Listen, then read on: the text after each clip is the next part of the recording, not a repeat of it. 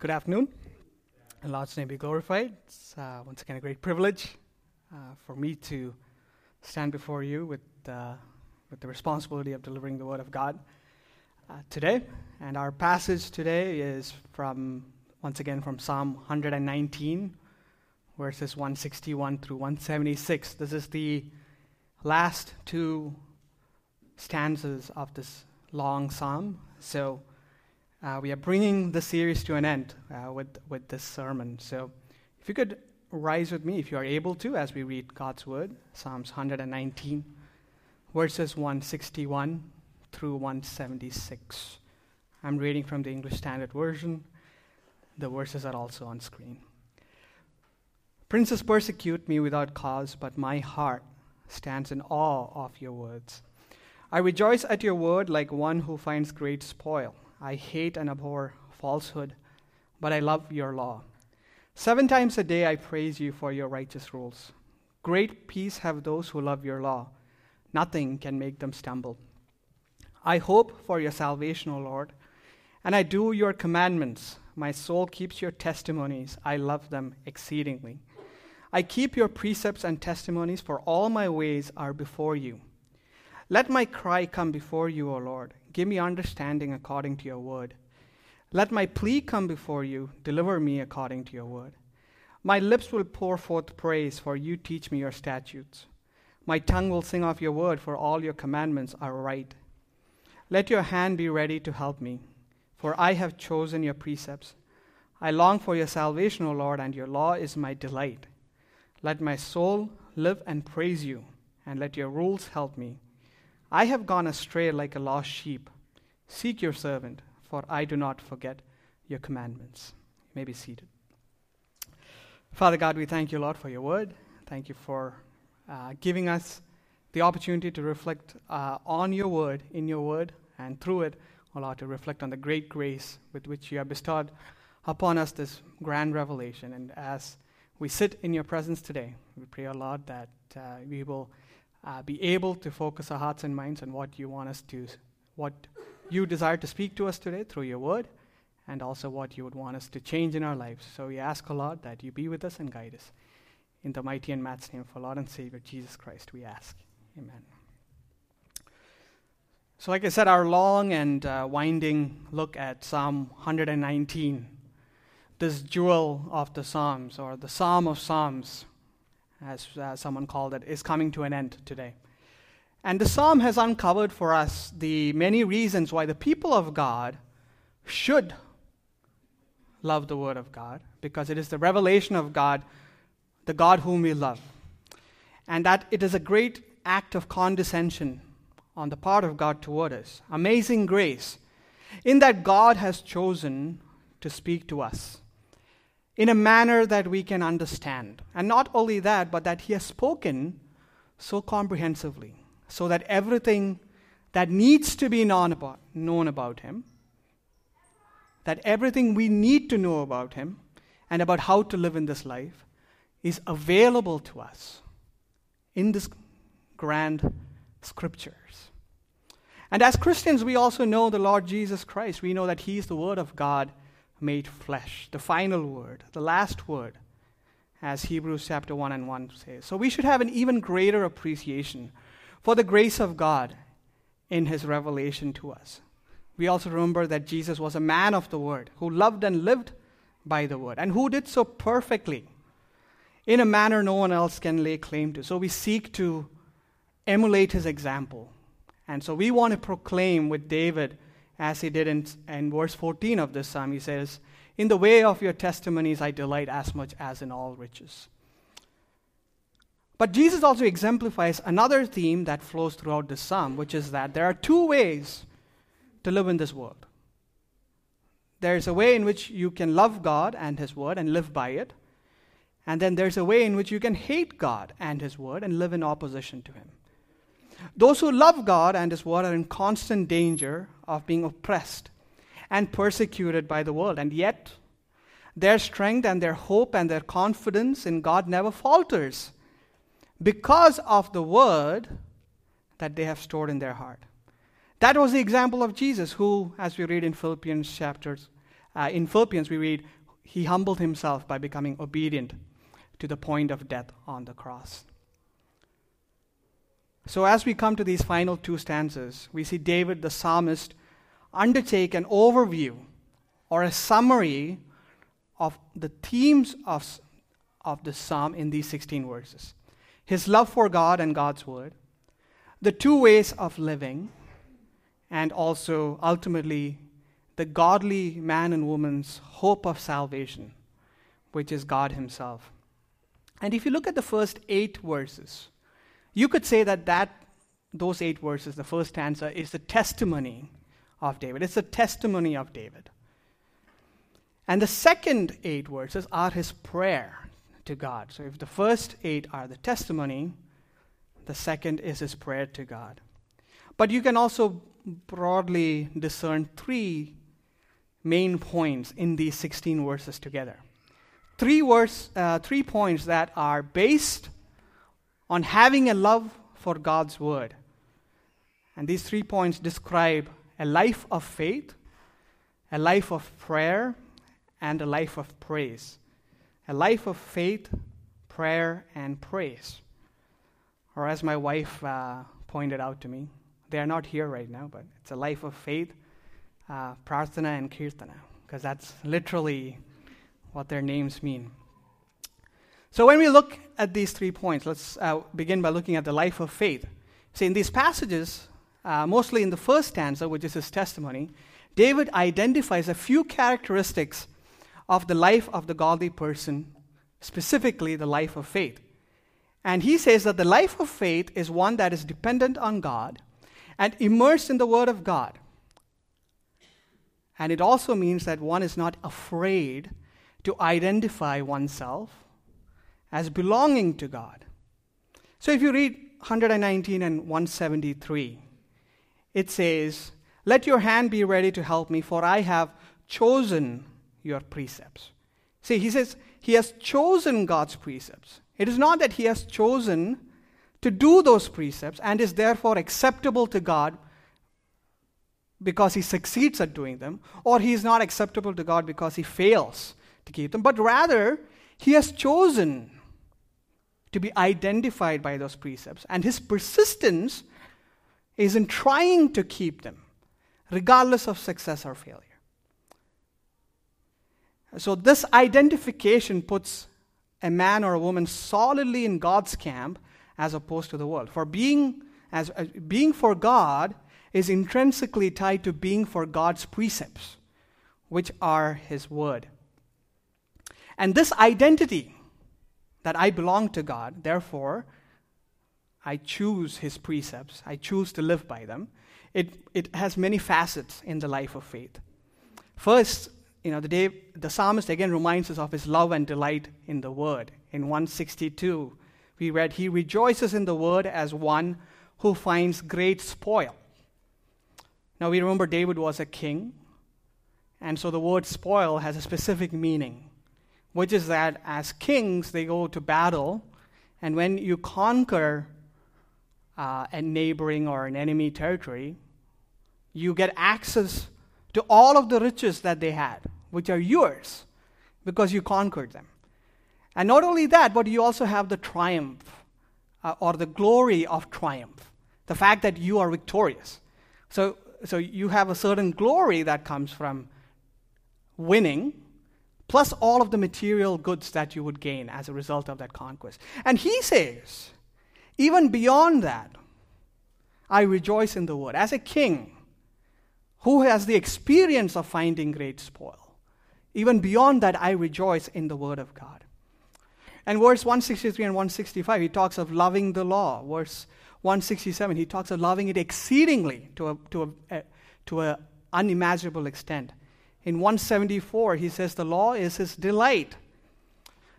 So we see here that David's love of God's word is not just reflected or rooted in some kind of uh, intellectual activity that, that I just want to keep pursuing knowledge, but rather it is his passion. He has emotional joy and satisfaction and delight in the word. He's not cold when it comes to speaking about the word, he's, he's emotionally invested.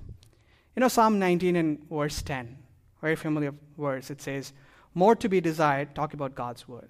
More to be desired are they than gold, even much fine gold, sweeter also than honey, and drippings of the honeycomb. It says the word tastes sweeter than honey. And today, you know, C.S. Lewis has written a book called Reflections on the Psalms, and he goes into great detail on some of these Psalms. He says, you know, today we are so uh, drowned in sugar, right? We have maple syrup, we have high fructose corn, star- corn syrup. So, like, you don't think twice about sweetness. But in those days, they didn't have access to all of that. It was, it was, a, it was a luxury, it was a delicacy to have honey. And he says, sweeter even than that. And then the drippings of the honeycomb is God's word. It brings you delight, even more than something that you can only occasionally have. And what is the source of this delight? For one, it is in the overwhelming acknowledgement, once again, of the fact that the mighty God of the universe has condescended to speak to him personally, simply, comprehensively. And this Word of God reflects the moral perfections of that God Himself, so that the mere human being cannot but be awed and astounded by it and find great joy. This language of delight, of taste, of riches, of spoils is, as Calvin uh, says, the, or, or I believe it's Lewis who actually said this. He said, it's the language of a man who is ravished by true moral beauty, that he has seen what perfection looks like. And therefore, out of his mouth comes all of this exuberance, this joy. Secondly, his delight comes in comparison by looking at the Word and how he's able to live in the Word, with the Word, by the Word, and how the world lives without it. By looking at the peace and the hope that he has and comparing that to the empty pursuits and insecurity of the world, which you can read throughout the psalm, he's able to find satisfaction in the grace of God. And so, he finds delight. And that's why he has taken so much time and so much effort in composing this love letter to the Word of God.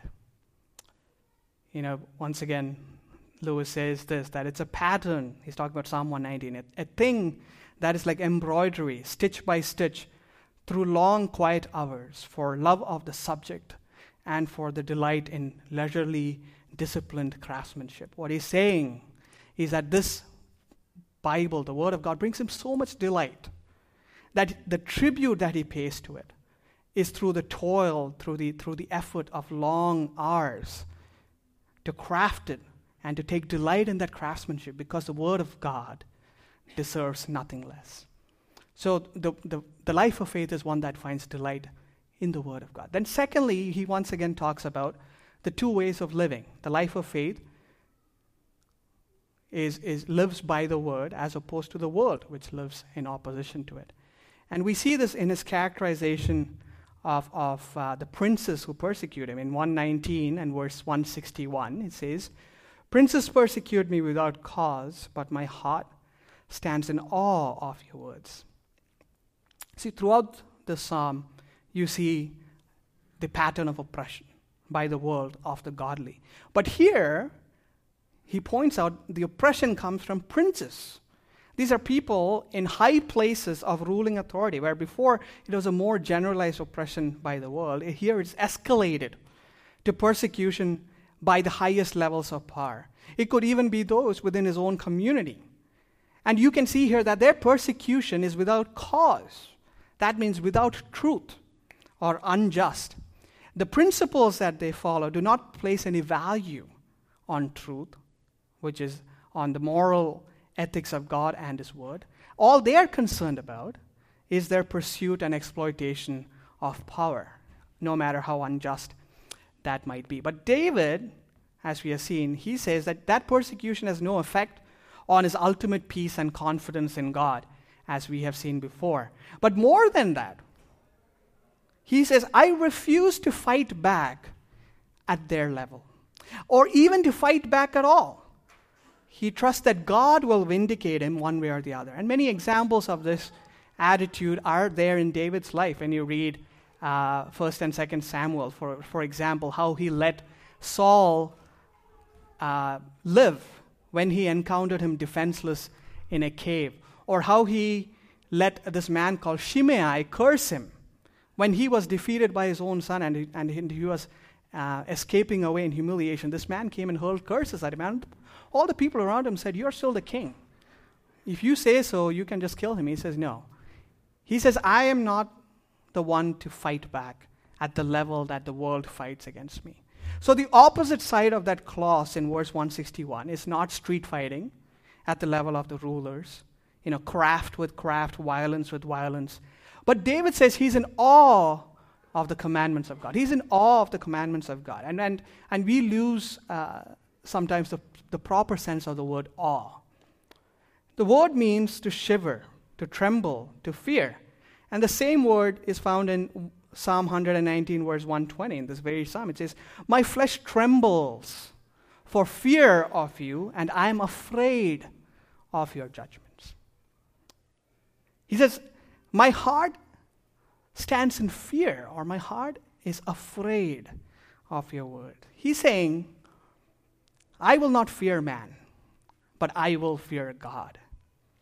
He has a godly fear that is motivated both by the truth and righteousness of God and his commandments. And also, he knows, as we read in 168 of the same psalm, he says, I keep your precepts and testimonies. Why? For all my ways are before you. He said, ultimately, only God knows everything about me. Only God knows my inner thoughts. And therefore, only God can stand in judgment. So I do not fear the princes, but I do fear God. And that fear translates to his hatred of all falsehood. He says, I, I hate and I abhor falsehood and his love of the law. David scorns the notion that falsehood of any kind is a valid way to live in this world, regardless of whatever benefits that might come to him or any temporary protection that it might get him. And we live in an increasingly uh, polarized, unethical world in which even Christians talk of obtaining power by any means, of taking back you know, wealth or status by any way because the government has stolen from us or whatever that might be. And David's words here should be a sobering reminder that those who claim the mantle of being God's people are called to live in a manner that shows they're afraid of God. And therefore, to live in a manner that reflects and honors his character. That means to abhor all kinds of falsehood, hate all kinds of falsehood, and to truly live like we love God and his word, no matter what the cost is. So, he has delight in the word, and then he wants to live in a manner that honors God. And because of that, in verse 165, he says he finds great peace. He says, Great peace have those who love your law. Nothing can make them stumble. I think in the KJV it says they will have no stumbling block. And that's a little, um, it's a little misleading. He's not saying that there's a guarantee for the godly to have freedom from adversity. But what he's saying is that, regardless of circumstance, the godly have great peace in such a way that no situation can trip them up, can take away their peace, their joy. And this peace is the peace of God that, that Paul says you know, passes all understanding in Philippians chapter 4. It says, the peace of God that passes all understanding to keep our hearts and minds. You know how often many people ask, you know, you would have noticed that sometimes, oh, how can you be so calm when all of this is happening to you? Or how can you be, still be joyful when all of this has happened to you? It seems like insanity to be peaceful in the midst of severe tribulations in the world the calmness of mind and heart. But that is why it says it's a peace that passeth all understanding. Great peace. It's the happiness of eternal hope in God for our salvation. And therefore, it cannot be understood. But it is the privilege, the inheritance of those who love God's law. And His peace comes from loving that law. Because the Word of God is sure. It is as sure as God Himself and to depend on anything else which is less sure, is to tremble at every passing wind of life. As verse 166 says, therefore, we have hope not in the passing things of the world, but the secure salvation of a God whose commandments are true, they are sure, they're everlasting, and his promises never fade. So the, faith, the life of faith is one that finds itself a delight in the word, that, that portrays itself with a testimony of character and godliness, and ultimately has a peace that comes from God Himself and from His Word. And then when we come to the second stanza from verse 169 onwards, we see that David's testimony is followed by prayer. And if you think about it, the contents of this last stanza, this is literally the last part of the psalm, are a bit surprising. You would think that, you know, after all the talk about the greatness of God's word and, and, and you know, how beautiful it is, that, that you should end with, with a note of triumph, or at least with a note of joy. But we find that it ends with a cry from David's heart for the grace of God to be made manifest in his life even more. So we read from 169 to 176. It says, Let my cry come before you, O Lord. Give me understanding according to your word. Let my plea come before you. Deliver me according to your word. My lips will pour forth praise, for you teach me your statutes. My tongue will sing of your word, for all your commandments are right. Let your hand be ready to help me. For I have chosen your precepts. I long for your salvation, O Lord, and your law is my delight. Let my soul live and praise you, and let your rules help me. I have gone astray like a lost sheep. Seek your servant, for I do not forget your commandments. See, what happened is that in his relentless pursuit of understanding God's word, it had become more clear to him, or it had become even more evident that he was frail. In his human heart and in his flesh, he was frail, and therefore he understood that he was even more dependent on God's grace to see him through. In understanding more of God, he also understood more of himself and how far removed he was from the perfections of God's law, that he felt even more compelled to throw himself at the mercy of God for sustaining him in life. And there's a reminder that we are never beyond the need for prayer. Especially the more well versed we are in the Word of God, the more evident it becomes to us that we are in need of prayer. And in this passage, you know, if you look at the first four verses, till verse 172. It's, it's, his, it's his cry to God to hear him. And the last four, it is his plea to God to, to help him. So he says, God, hear me. And then he says, God, help me. And, and in verse 169, he cries out to God to give him understanding according to his word. See, he wants God to give him knowledge. But the purpose of that knowledge and understanding is to be in tune with the word of God to know what is right so that he can do what is right. That's why, you know, we sing when we walk with the Lord in the light of his word, what a glory he sheds on our way. God has promised that those who will cry out to him for that kind of understanding in order to live according to the word, to, to live according to what is right, to do what is right, he will answer. And so in verse 170, he pleads that he will be delivered or vindicated in his current circumstances, but again, in accordance with the promise of God and with the righteousness of God. He knows his ways are not God's ways. So he cries out for God to work out his deliverance according to God's character and promises, not according to his own requirements.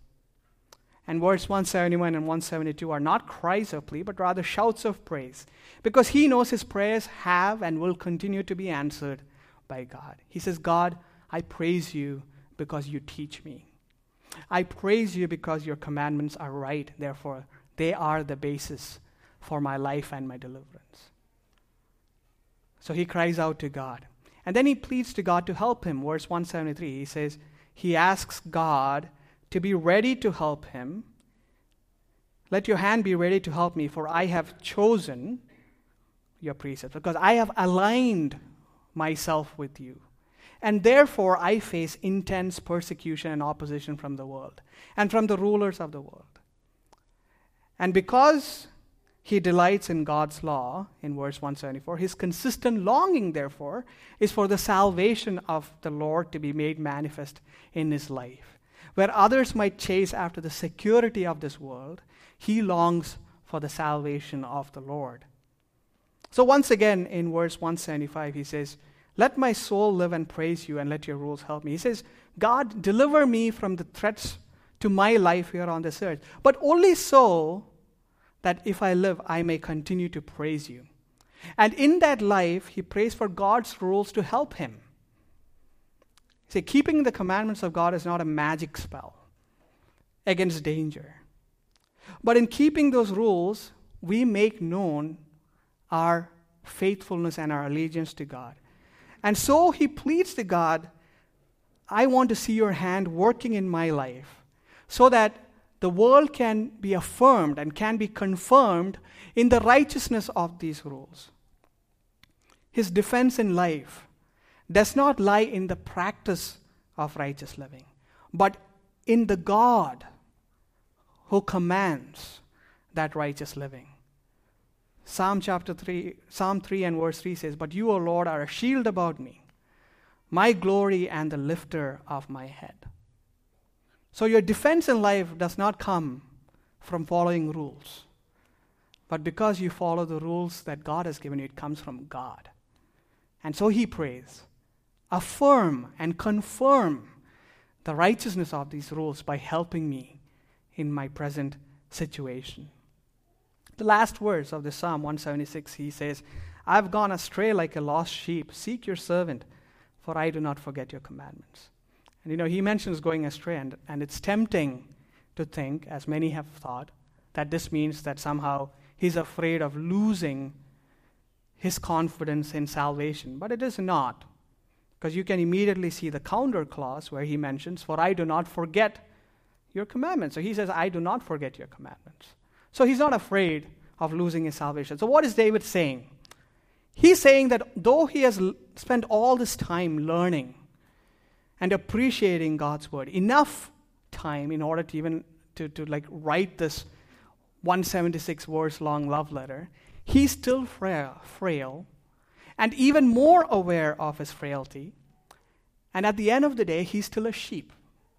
He might be the sheep with a PhD, but he's still a sheep in need of the shepherd's care and guidance.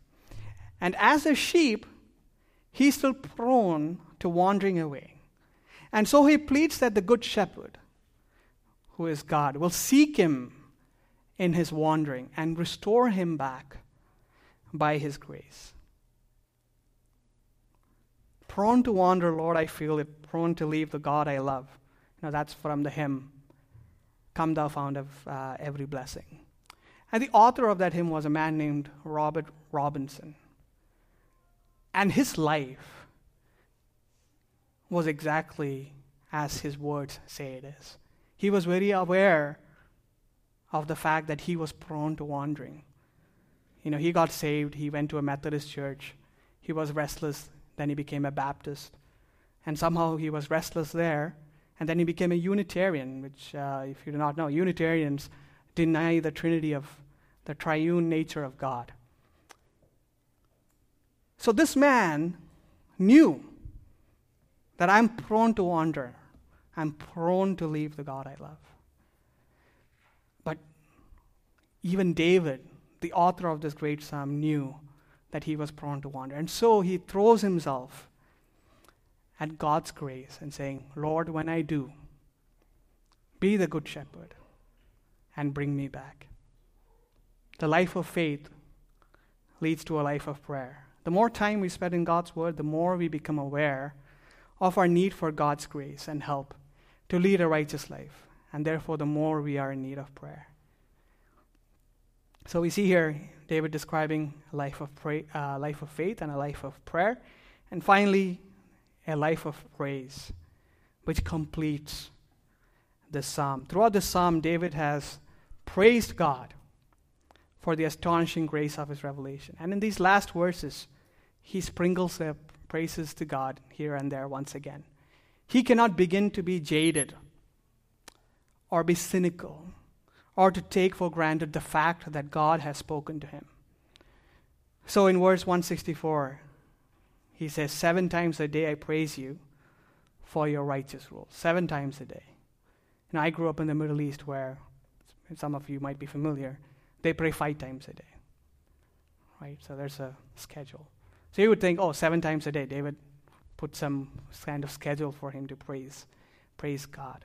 But that's not what it means. Uh, a similar verse is there in uh, Proverbs chapter 24 and verse 16. Proverbs 24 and verse 16 says, For the righteous falls seven times and rises again, but the wicked stumble in times of calamity. For the righteous falls seven times. So if you knew the times of the day where you're going to fall, you would just avoid it, right? Or, or maybe sleep through it. Now, that's not what he's saying. He's saying the seven times, when it's used in, in, in the Hebrew Bible, is a number, is a sign of constancy continual activity, a kind of persistence, permanence. He's saying that in, in meditating upon God's word and knowing more about God and his perfections and his character, and in evaluating God's character against his own wandering frailty, and finding himself utterly worthless, and yet to know that God has graciously revealed himself in spite of all that and in seeing the extent and purity and delight and joy that comes from that revelation, he cannot but live a life of praise. That is to praise God throughout the day and indeed throughout his life, regardless of his circumstance or condition. You know, John Calvin says this about, about this. He says, The amount then is that when David was, was so occupied in meditating upon the law of God, he found it distinguished by such a great perfection of righteousness and wisdom that from time to time he burst forth into the exercise of praise and thanksgiving. That, that his life was filled with the awareness of the grace of God's revelation, that from time to time it would overflow. It was, and he goes on to say, Calvin, it was not simply admiration which constrained him to this praise, but a principle of gratitude, for he saw that nothing more excellent could be bestowed upon men as they're being renewed to a blessed and endless life by the incorruptible seed of heavenly truth.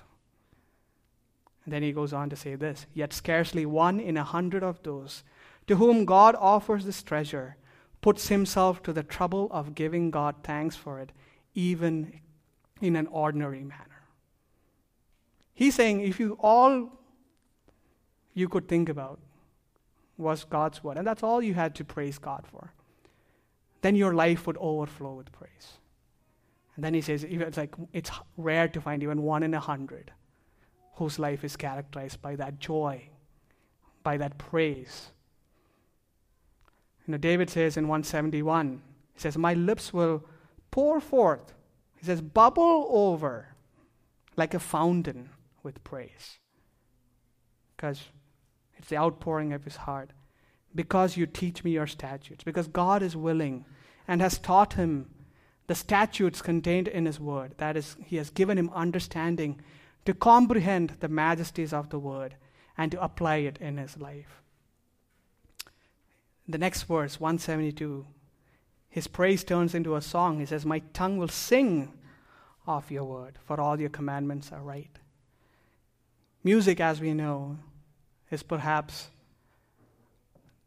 the ultimate human expression of joy and delight.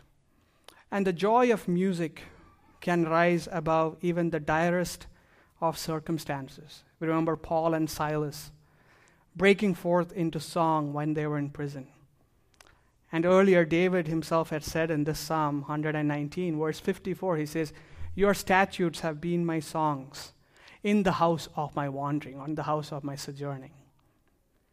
He's saying, I will sing praises to God for His word because I am joyful in knowing that all of the commandments contained within it are right.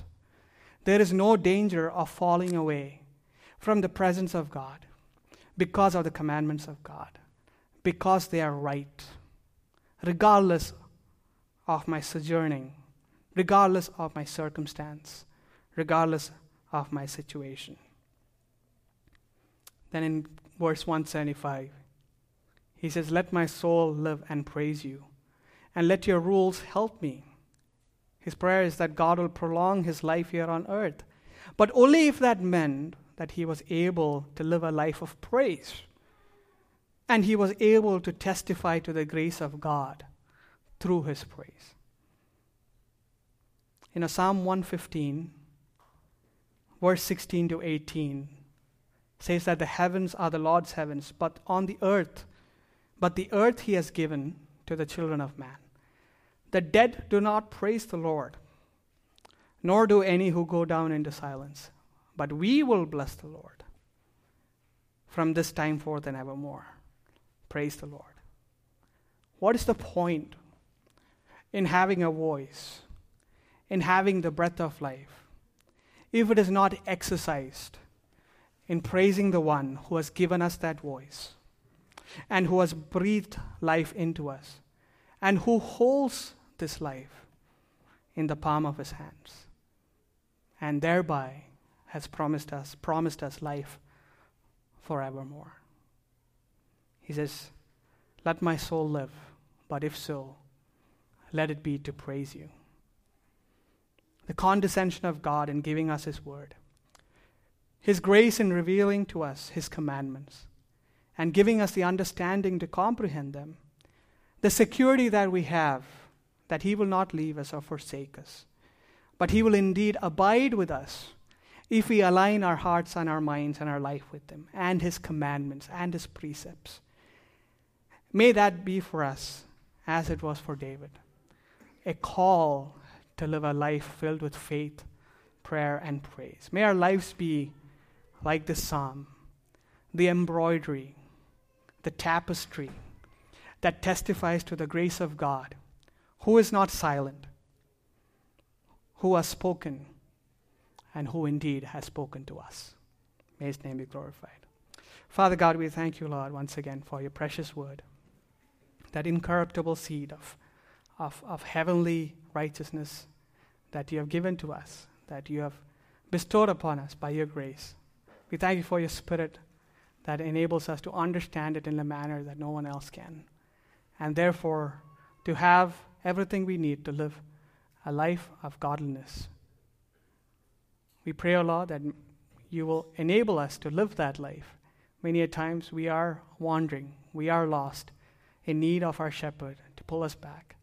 We pray, O Lord, that you will bring us back from our wandering.